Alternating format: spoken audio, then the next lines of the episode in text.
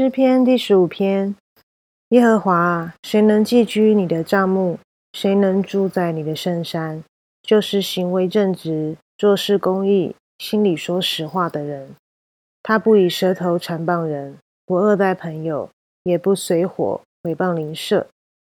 他眼中藐视匪类，却尊重那敬畏耶和华的人。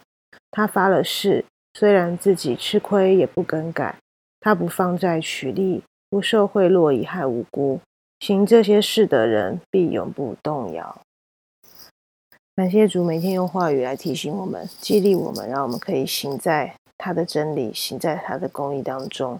我们在这节经文呢，有看到上帝明明的指出，我们真的是要顾念在世上软弱的一群人，尤其特别是困难中的孤儿寡母，或者是正在痛苦。正在劳苦愁烦、正在被欺压当中的人，主啊，也愿你帮助我们，让我们可以常常的为他们祷告，常常的可以在我们有能力的时候，可以靠一些行为来帮助他们。